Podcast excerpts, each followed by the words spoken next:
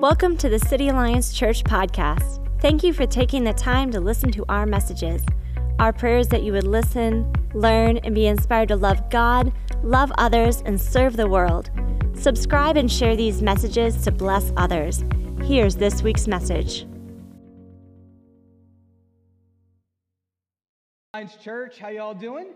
Uh, before we jump in, we join me in welcoming those that are watching on Facebook right now. What's up, Facebook? Welcome. We're so glad you're with us, whether it's online or in person. Uh, you know, we're kicking off the new year. We've been kind of spending time going through this series, kind of like looking at, hey, what are some next steps we can do in our spiritual life to help us grow, to help us kind of continue to uh, draw nearer to Jesus? In fact, one of the questions that I'm trying to train us all to be asking is, what's my next step? Like, what is it that God is leading me to do next so that I can grow in my relationship with Him? How is He speaking to me, and how can I respond to Him in the midst of that? And so today we're going to continue that series. Uh, but first, I just want to share that there's some kind of some bittersweet news. I think many of you have heard already that our executive director, Christy Sanders, is actually stepping down from our staff. But it's actually for an awesome reason. That is her son, or not son, husband. Slow down, Nathan, slow down. Okay. Her husband, Jamie Sanders, has just been called to be the lead pastor at Hillview Baptist Church in Williamsport. Can we just give God a praise for that? That's amazing. We, one of the things that we need to do to, sell, you know, as a, as a way to kind of say, hey, this is what health is in a church. It's not just our seating capacity, but also our sending capacity. And the fact that, you know, they were here and now we're sending them out to go and serve at this other church is fantastic. And Jamie and Chrissy have been super involved with our church for a long time. And, um, you know, it's bittersweet, though, because it means that Chrissy's going to be kind of leaving our community as she's going to go off and uh, come alongside of Jamie. In fact, his transition was pretty quick. He's actually, today is his first Sunday, so you can be praying for them. And so, you know, usually when, you know, there's transitions, we like to bring them up on, on, on stage, pray for them, bless them, and release them. But we want to honor the Sanders because they have been such an incredible part of our church. They kind of walked us through the pandemic, and there's still things that they, they're still a part of here today. And so, one of the ways that we are going to be kind of saying goodbye is we are actually going to be writing thank you cards to them. So, if you go outside after the service in the foyer there, we've got all these different thank you cards, and we're going to have them for the next two weeks. And we invite you to kind of write a thank you letter to Jamie, Chrissy, their kids. Maybe you want to share a memory that of how they've touched you and how uh, they've meant to you. I know that will really uh, impact them. Uh, they're not going anywhere. They're still going to be in the community.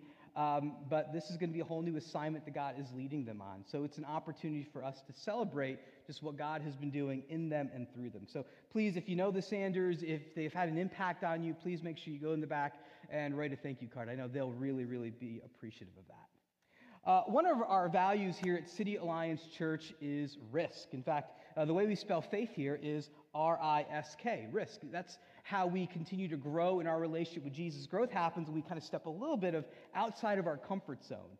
And that's kind of how we do that. That's why we want to, as a church, do as many things as possible, do as many experiments as possible to accomplish our mission of transforming, transforming Williamsport with the gospel by reaching the last the least, and the lost. So we, we try a bunch of different things. Some things are going to work, some things are not going to work, and, and that's okay. So, one of the experiments that we've been running for the past 16 months is we've actually been having two gatherings. And there were all sorts of reasons why we did this originally. One was our kids were actually like outpacing us and we had no more room for them. Like they're literally on top of each other. And so we wanted to kind of create some more space for that. We also wanted to create kind of a, a time where, hey, you can come and serve with your family and then come and to a in-person service, so attend one and serve one. Uh, we're also looking for a way to create more capacity to reach more people. When you have multiple gatherings. People can kind of come from different points and times. And so we launched this about 16 months ago. And at first, it was working great. We were seeing more people coming, we were growing, uh, we had a little bit more space for our kids. And so over the past couple of months, our leadership's kind of been evaluating, going, hey, is this experiment working? Is it not working? And what we found is it's not working the same way that it used to anymore. It actually is, you know, we actually added an extra classroom, so that kind of gave our kids more capacity. Uh, more people are coming to the 9 a.m. rather than kind of an even split now because Y'all are early risers, which is amazing. That's a gift that one day I'm praying that the Lord will give me. Uh, and, you know, and also a couple other things. We, we're online now, so people can kind of watch online as well. And so one of the things that we're going to be doing starting February 11th is for, we have a new service time. We're going to be going down to one service at 10 a.m. on February 11th. And so, just to give you guys a little bit of, of, of, run, of runway there, you can kind of see where we're going with that along those. Now, you know, I think we learned a lot doing this, and we were able to see some things that God did, and, and we were able to kind of learn from that. But here's the principle that as a church that we're always going to do we're always going to try things. Some are going to work, some are not going to work. We're going to experiment with some things, and some things are going to fail, and that's okay. Because really, we want to do anything short of sin to reach the last, the least, and the lost. And so that means we're going to try some new things because that's the mission that Jesus gave us. It says in Matthew 28 19 and 20, it says, Therefore, go and make disciples of all nations, baptizing them in the names of the Father and the Son and the Holy Spirit, and teaching them to obey everything I have commanded you. And surely I am with you always to the very end of the age. Jesus' mission that he started, he handed us off to us, and he is with us as we are accomplishing this mission to reach those who are far from God so that they can take steps closer to him and come into a relationship with him. This is why we're actually taking time over these, this past month to talk about our spiritual formation pathway or how we make disciples here at City Alliance Church. We want to tell you the why behind what we do so that we are all understanding it and we're all kind of on the same page. And so we talked about, you know, the spiritually uninterested. And we didn't really spend a lot of time because if you're not interested, you're probably not here. you're not watching online. You just, you just don't really care. It's not really like your thing. But at some point, people who are spiritually uninterested, they may show, hey, we, we want to be known, we want to be made aware. And, and so they cross a milestone where they become aware, they become spiritually curious. They've got questions about God, things like that. Then last week we talked about what does it mean to go from being spiritually curious to cross the faith line and become a new believer. Uh, we're going to talk about being a disciple today, and then we're going to wrap up our series next week by talking about what does it mean to be a disciple maker. Now, if you've been a part of City Alliance for the past maybe a couple of weeks or a couple of months, maybe you've kind of been feeling a little bit of a tension uh, during this series, or, or, maybe you felt it a little bit longer. Maybe you're not exactly sure what the tension is, but, but you're kind of feeling like, you know, if things feel different at church, things feel a little uncomfortable. We, we, have been talking a lot about, you know, people that are spiritually uninterested or spiritually curious people, a, a lot about, you know, to outsiders, but, but what about me? I'm, I'm a follower of Jesus. I'm, I'm, I'm, a, I'm a disciple. Like, how, how does that feel? Like, is this church still for me? Like, is this church just going to be for spiritually curious and uninterested people? And, if that's a question that maybe you've been asking or maybe you've been wondering, I have good news. I'm going to answer it today. Who, who is our church for? Is it for the spiritually uninterested and curious? Is it for new believers, disciples, and disciple makers? You ready for the answer? The answer is yes. It's yes, it's, it's for everyone. And, and this isn't something that I've come up with on my own. This is actually how Jesus operated. Whenever Jesus was preaching or teaching, he always had two audiences, but one agenda. Jesus had his core group of disciples that he was pouring into, that he was developing. But remember, whenever Jesus is talking, there's always like a crowd of people all around them a crowd of spiritually curious and, and maybe some folks that are kind of wondering about what's going on. And so they're kind of, you know, leaning in to see what's this Jesus about. So he's always talking to these two audiences all the time, and he's always trying to help all of them take the next step. If they're disciples, how do you grow closer to becoming a disciple maker? If you are a new believer or if you're spiritually curious, how do you take a step where you can actually make Jesus Christ the Lord and Savior of your life? Uh, the way I like to think about it is this way is that as a church, we are Christ centered and Bible based. Meaning this that everything we say, everything we think, and everything we do centers around Jesus.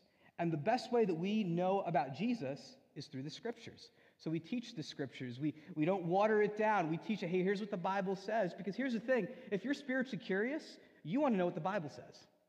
If you're a disciple or a disciple maker, you want to know what the Bible says. There's this, this desire, I think, in our world to know what does the Bible actually say about fill in the blank. And so that's what we're always going to be about here at City Alliance Church. We are going to be Christ centered and Bible based no matter what. Which is why today, this is a message that's going to be for you, for the majority of our church who are disciples. If you're a disciple, today's message is for you. But if you're here or you're watching and maybe you're more spiritually curious, you're kind of watching from the outside in, I want you to don't tune out. Stay with us because God has something for you about what it would look like for you to continue to walk on this journey. So let's start by definitions. When we say disciple, what exactly do we mean by disciple? The Greek word for disciple is the word mathetes. Say mathetes, church. You are all good Greek scholars. I love it. So, mathetes, and really, literally, what this means in the New Testament is a disciple is a student. They are an apprentice of a master teacher. So if you look at a blacksmith, a blacksmith has an apprentice, and they kind of hang out and work with the blacksmith for a number of years, and they actually become uh, a blacksmith, a master blacksmith. So, in the same way, Jesus had these 12 guys around him who were apprentices, who were students, and the more time they spent with him, they would one day become master teachers or rabbis of themselves. And for a disciple, our goal is this is that we would get to the place where we are mature Maturity is our goal.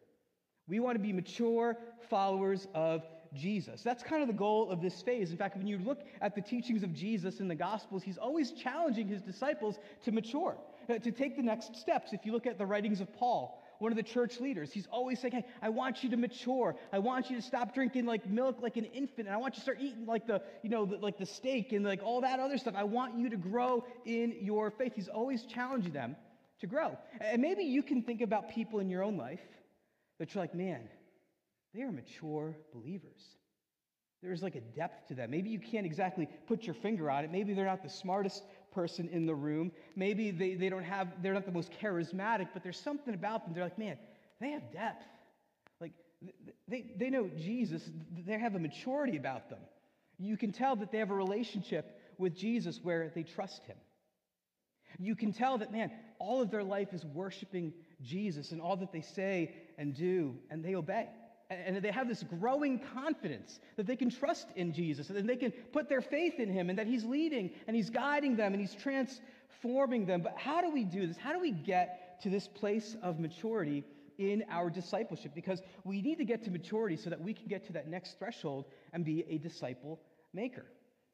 Well, today I want to look at how we can do that by looking at a passage of Scripture in Luke chapter 9, which I think is a very vivid example of how we can do this. So if you have a Bible, I want to invite you to turn with me to Luke chapter 9. I, want to apologize because you know, we started doing sermon notes, but our printer died this past week, and so we will have them back next week, I promise.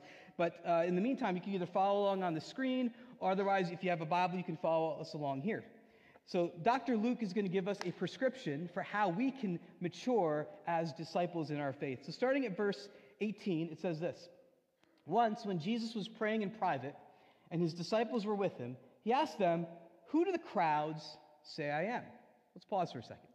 So, this is one of the few times where Jesus, it's just Jesus and his disciples. It's just the 13 of them. They're in a circle, like, you know, maybe a campfire or something like that the crowds are away, and, and, so they're having a prayer time. And then he asks them this question Yo, guys, um, who, who does everyone say that I am? Like, what are you, what are you sensing out there? What's the word out on the street?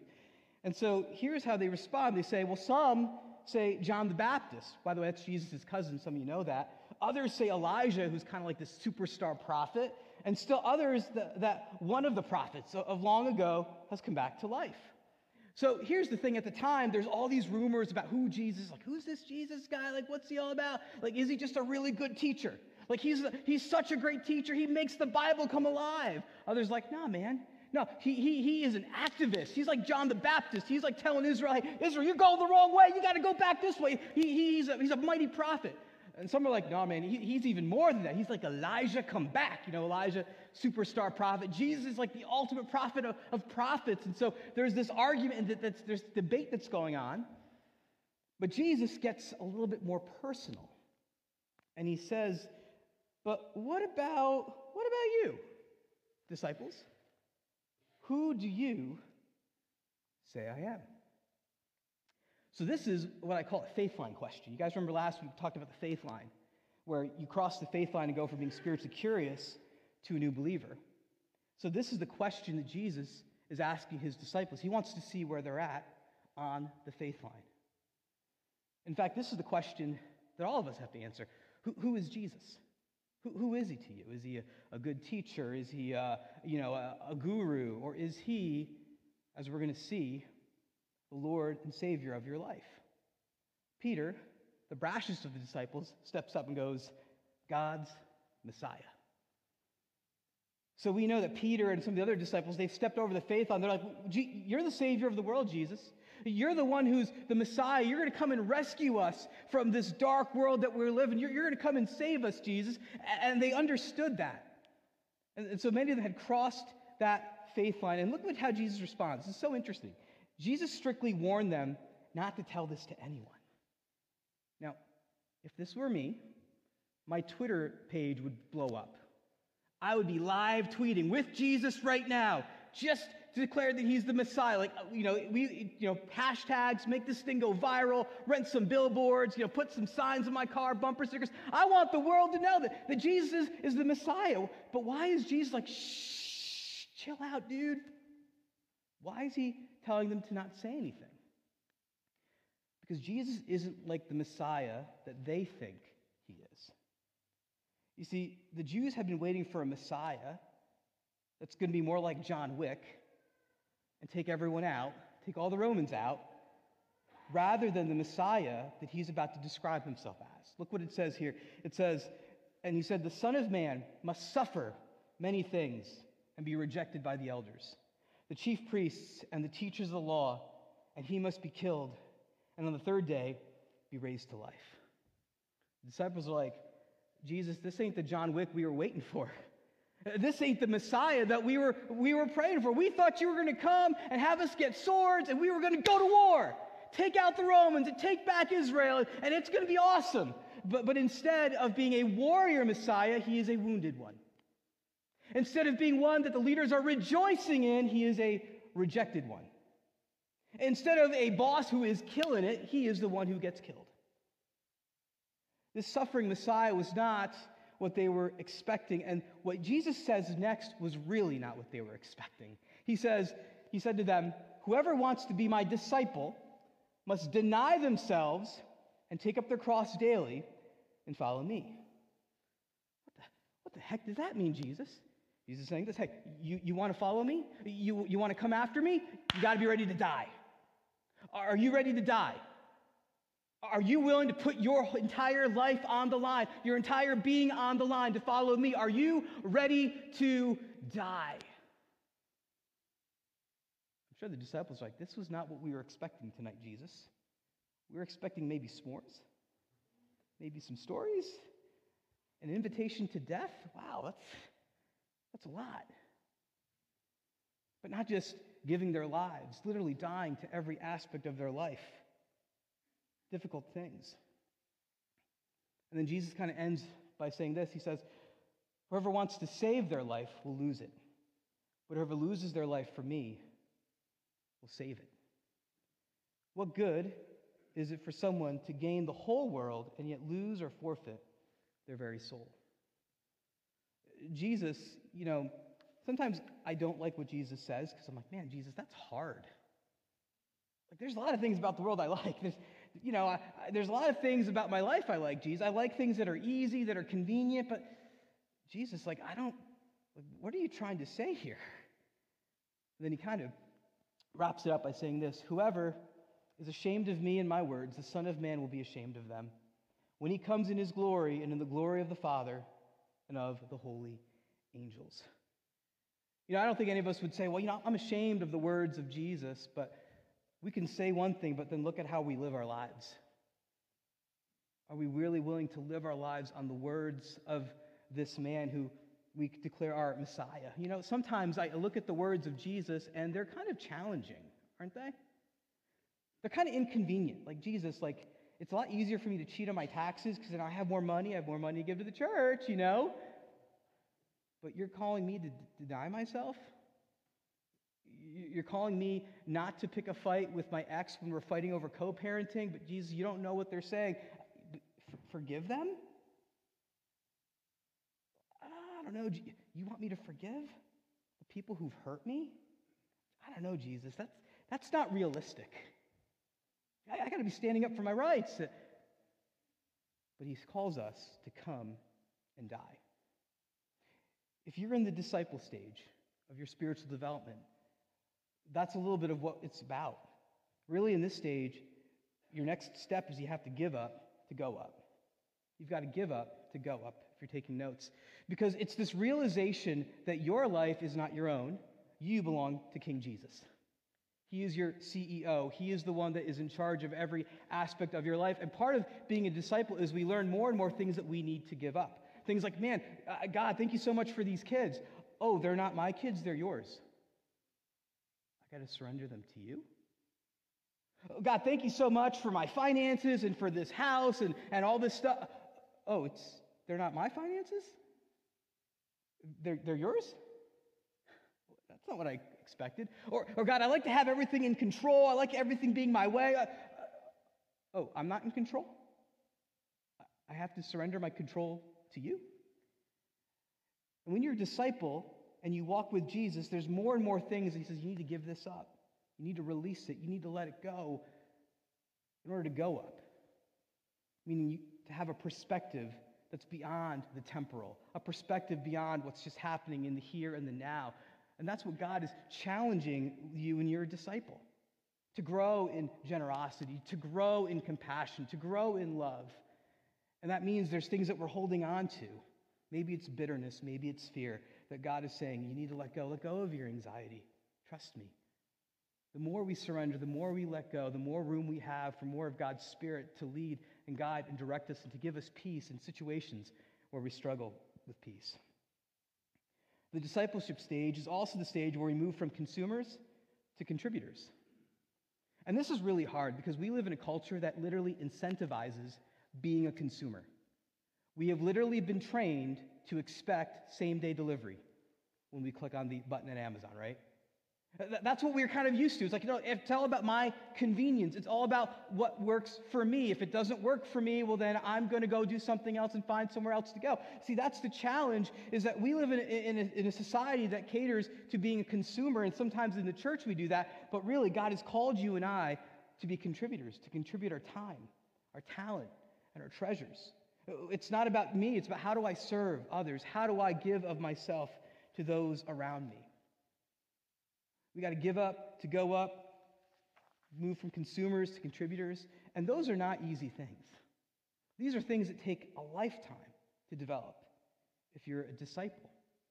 And these are things, though, that lead to maturity, to grow in our faith. So I want to kind of spend our time looking at how do we actually do this? Like, get real practical. Like, what, what does this actually look like? And I want to share with you three ingredients that if you're a disciple, if you identify yourself in that disciple stage, that you need to have in your life that will grow you up, that will mature you in your faith. And so the first is this is every disciple needs applied knowledge. You see, mature followers of Jesus prioritize learning. We are called to be learning all the time. Learning what does the Bible say? Reading our Bible. What does it say? What does it mean? How do I actually apply this to my life? Understanding theology, a little bit of the basics of church history. Like as disciples, we are called to learn. It's a priority that we should always be looking for biblical instruction to kind of grow our faith. In fact, we saw that in the passage we just read. In verse 18, it says, When Jesus was praying in private, when his disciples were with him, he asked them, Who do the crowds say I am? Often Jesus would kind of gather his disciples privately and give them like a coaching session. He would do a teaching session. So his teaching was, All right, guys, who do, who do people say that I am? What do they believe about me? What do they believe about me? He's talking about what are you learning? Uh, what do you understand? And he's kind of, kind of, kind of testing them in that way, as a, as a rabbi does. But one of the things that we notice here is that it doesn't just stop with head knowledge. In fact, that's where Jesus goes, Hey, are you ready to deny yourself and take up your cross and follow me? You see, sometimes we can kind of make the mistake and say that head knowledge is the same thing as spiritual maturity, but it's actually not. Uh, think of knowledge, biblical knowledge like this, as calories, right? You guys know how calories work. Calories are like a unit of measurement. Like your body needs a certain number of calories to function. Like you need a certain number of calories to like, you know, to blink to stay awake, to chew your food, whatever it is. Like you need a certain number of calories so that you can function as a human being. And if you have less calories, you don't function as well. If you have too many calories, those calories get transformed into fat cells, right? And we get fatigued and we get tired and we just aren't running at an optimal level. And the same is true when it comes to biblical knowledge. We can have more biblical knowledge than we can actually apply into our lives. And you've met people who you can talk to them and they can drop Bible verses, they have all this knowledge, but they're jerks. They have all this knowledge, but they're still bitter and they're still angry and there's still all these kind of, you're like, man, this guy, you know, he, he, on paper he looks good, but where are the fruits of the Spirit? Love, joy, peace, patience. I, why don't I see those things? Because sometimes, and I think this is what we do in Western culture, we mistake information for transformation. If I get more information, I'll be transformed. No, you see, here's the thing. Jesus says it best. He says this Therefore, everyone who hears these words of mine and puts them into what? Nice and loud, church. Into what? Practice. Type the word practice if you're watching online. Is like a wise man who built his house on the rock.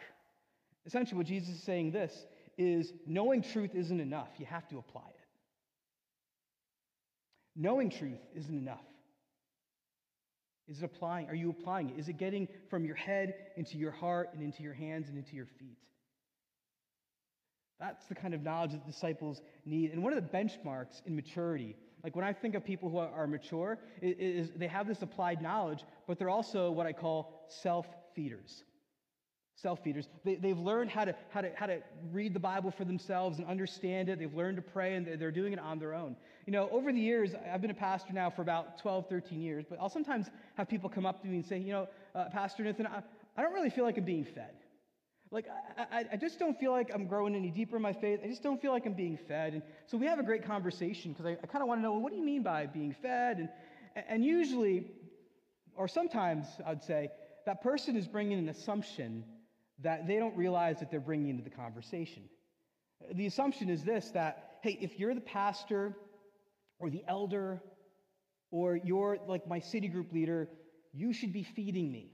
You should be kind of dropping, you know, truth bombs and giving me all this knowledge. And while if you're spiritually curious or a new believer, that's 100% the truth. Like, yeah, because they don't know what they don't know. And so we're trying to help them grow. But as you're maturing in your faith, a mark of maturity is that you've learned how to study God's word for yourself. That you have a prayer life, a private kind of life with God that you've been developing on your own, and that you're growing in that area. That you're learning how to prune back different parts of your life. That, you know, I, I need to prune this back so I can make more space for God in my life. I got to take up my cross in my life in this area. And I think if you want to mature in your faith, it's learning how to be a self feeder. And in order to do that, you need a plan. You need a plan and you need resources. I want to share with you something to kind of help you if you're in that phase of learning to be a self feeder, and it's the YouVersion Bible app. How many of you guys have ever heard of YouVersion? I think quite a few of you have. Uh, it's, there's, a, there's tons and tons of different Bible apps. I think if you don't have a Bible app, you should download one. You should also have a hard copy. You know, you can have both. They're not mutually exclusive. But one of the things I love about YouVersion is they have, I think, thousands of Bible reading plans. They have Bible reading plans for couples. They have Bible reading plans for parents. They have Bible reading plans for teenagers. They have Bible reading plans for you name it, they've got it. And one of the things that's also kind of fun about the YouVersion app is you can actually invite other people to read the Bible with you. So you could actually put you and your spouse on there. You can read the day's scripture, then you can kind of comment about what you learned from it. And, and then you're also kind of growing together because you're reading God's word together and you're growing through applying that knowledge. And so if you're looking at, hey, what's one way, what's your next step for 2023 to grow, consider getting a Bible reading plan. Maybe you want to read the Bible in a year. Maybe you want to do a few different plans every quarter to help you grow. But I want to encourage you, make it a priority to grow in your understanding of Scripture. Because the more you understand Scripture, the more you understand God's will for your life. And if you want to go deeper, the way Jesus defines deeper is obedience. The more you obey him in those ways. So that's the first ingredient of a disciple. It's to have applied knowledge. The second is this it's serving inside and outside of the church. Part of maturity as a believer is that you need something to do. If you look at Jesus' followers, uh, they didn't just kind of follow around Jesus and kind of Jesus did all the work, right? They were actually very active. Like you see the disciples, they're preaching, they're teaching, they're healing, they're casting out demons. Like they're, they're, they're very active. They're going out doing all sorts of things. They're baptizing people because Jesus knew that he needed to give the disciples something to do to help them grow in their faith.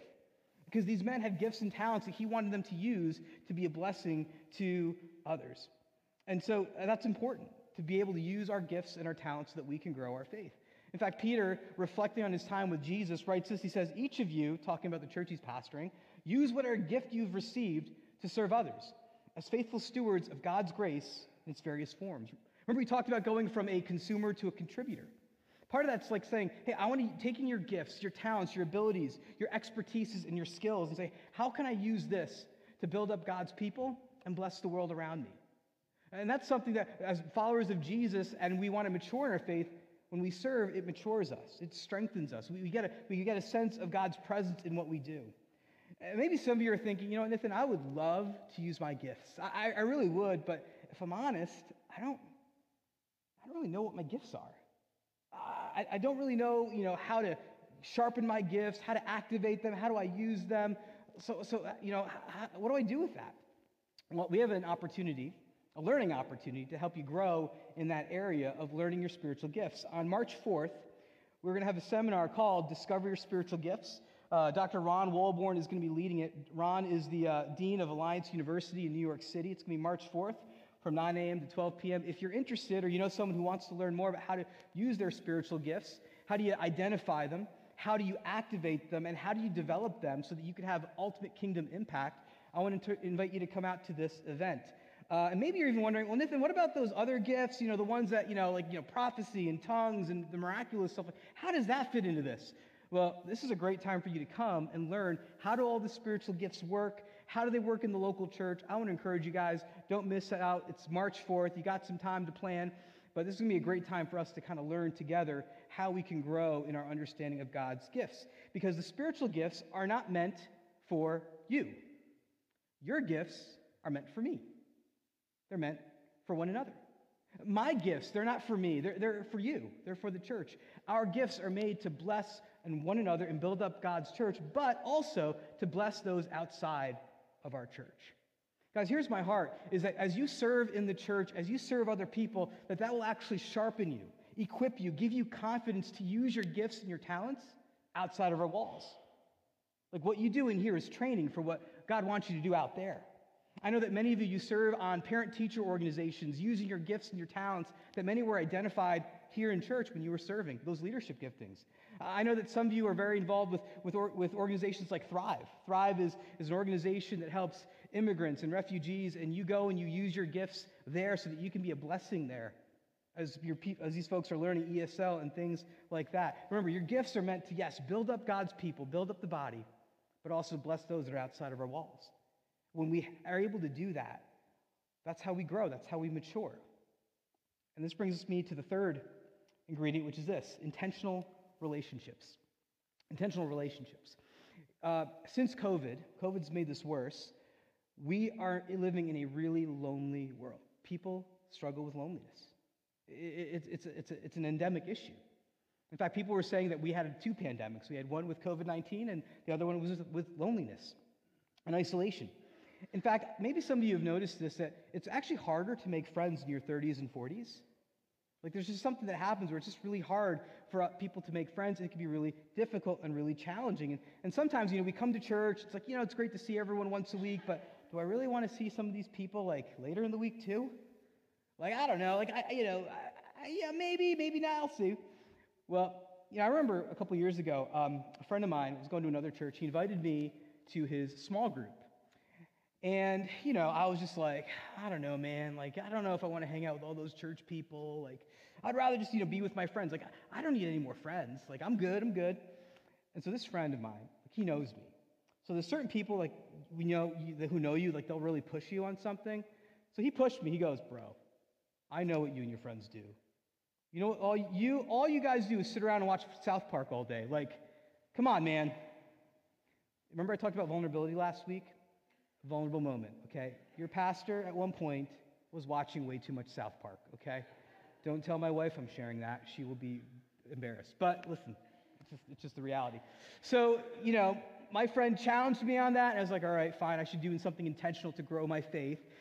Uh, and so I joined his small group. And I'll be really honest, it was super awkward at first. Like, I, I was like in my early 20s, single, and there's this one couple with like a couple small kids in the group there was this other couple, and you know they had just gotten married. You know, one of them had just been divorced, and so they were married. Re- they were remarried. There was this other couple that was there too, and you know they were just kind of odd and whatever. And so you know, you know when you're in your 20s and you think you know everything, like that's where I'm at. So um, was at. Uh, now I know nothing, but so anyway, we're in this group, and over time, what started to happen was, you know, we would intentionally open up God's word together and share with each other here's what this verse is saying to me and here's what god's speaking to me through this. And we would intentionally share our burdens. Like hey i'm really struggling you know i'm, really struggling with parenting right now or I, am really struggling with anxiety and depression we'd love some prayer here.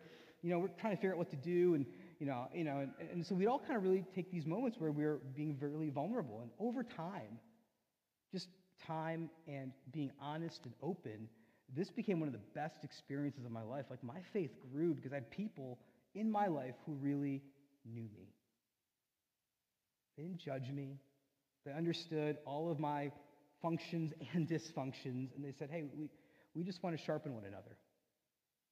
Proverbs 27, 7, 21 17 says, As iron sharpens iron, so one person sharpens another. We need intentional sharpening. Knives over time, they get dull. So they need to be intentionally sharpened. Who's sharpening you right now? That's why we, I encourage, you know, as our leaders, we all encourage you, wherever you are on your spiritual formation pathway, to get into a city group. When you're in a city group with other people, you're being intentional. You're intentionally opening up God's word and reading it. You're intentionally praying together. You're intentionally serving together. And you see, these three ingredients are important if you want to mature and be a disciple of Jesus. Like eh, to be a disciple, to grow in your faith to maturity involves having these three ingredients. And you know, we talked about okay, what's the next step? It's disciple maker. But there's, you know, there's, a, there's a, a mile marker that you have to go through first. You know, the, the first mile marker going from new believer to disciple is baptism, where you're saying, hey, I'm going public with my faith. The next mile marker for you is partnership. I know some of you are like, well, Nathan, that's not as sexy as baptism. Like baptism, you go in the water and you share your story, and it's really awesome. Partnership, it's like a class. Like, how does this get me to be a disciple maker? Well, here's the thing. Uh, we've been kind of looking at how we do discipleship here, and one of the areas that we want to kind of equip you in is how to become a disciple maker. We want to help you when it comes to self feeding. We want to help you with applied knowledge and serving in and outside of the church and intentional relationships. And so I want to encourage you, if you're ready to take that next step and say, Nathan, I want to get more involved, I, w- I want to see if I align with City Alliance Church and want to be part of the mission and the vision, I want to encourage you to join us for our partnership class. If you kind of want to dip your toe in, next week we have what we call our first steps after the first service. You can come and check that out. But if you're ready to go to the next level, we have our partnership experience. Part one is going to be on February 11th. It's going to be after the service. And so we'll have some lunch and we'll have some time to get to know you and then we're going to do it again on the 19th. But this is as a way to help you move into that phase of being a disciple maker, kind of understanding where you're at in your walk with Jesus and what your next steps are. So I want to leave us with that question What's your next step? What's your next step? Wherever you are in the spiritual formation pathway, if you're here, you're a disciple, or you're watching online, and you say, hey, this is where I'm at, how's your knowledge base? Are you applying what God's word says? Are you growing in your understanding of what the Bible teaches and theology and all these other areas? Are you, are you serving? Are you serving in the church? Are you bringing your gifts in the church to build up God's people, but also to bless those on the outside, the last, the least, the lost? And do you have intentional relationships? Are, are there people that are in your life that are encouraging you, challenging you, sharpening you, so that you can become who God has called you to be? What's your next step. And I want to encourage you guys for 2023, whatever that next step is, take that step. Because what's going to happen is when you take a step closer to Jesus, He's going to reveal to you what the next step is. And as you draw nearer to Him, you're going to become more like Him. And people are going to be like, man, there's, just something about James. Like when I'm with him, it's just like I feel like I'm with Jesus. Or, uh, man, when I'm with Brian, he just, he just smells Christ like whenever I'm with him. It's maturity. People notice it, people get it. And in fact, in many ways, it's what's most attractive to people to Christ. It sees when, when you're being transformed by Jesus, there's, a, there's an attraction to that. Man, Jesus is changing that person. I want some of that. And I think that's what we can do as we grow as disciples. Will you pray with me? Father, we started off talking this, about this message where you give us the invitation to come and die. And that's pretty, um, Hmm. That's pretty bold. But part of that is surrender.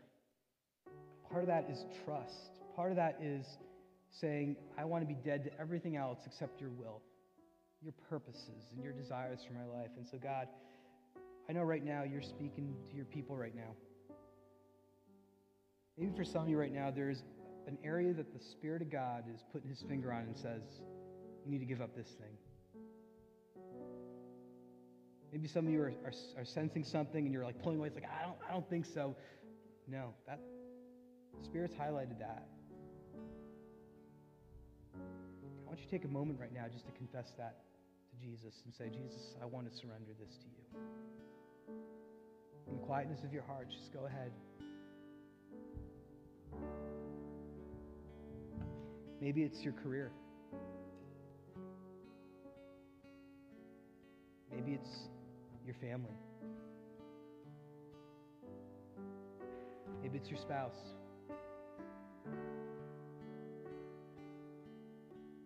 Could be a relationship status.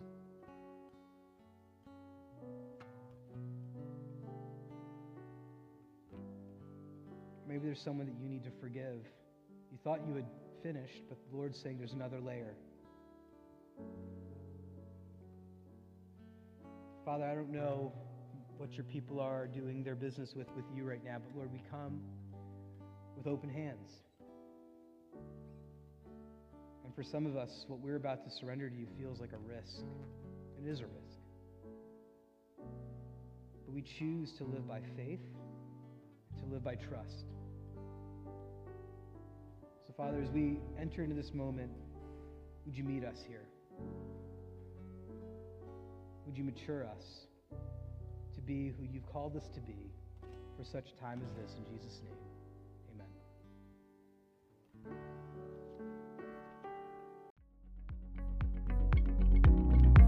Thank you so much for joining us. We pray that today's message encouraged and inspired you. If you live in the Williamsport region of PA, we'd love to engage you in person. You can find more information on service times, city groups, and our incredible kids and youth ministry at cityalliance.org. That's cityalliance.org.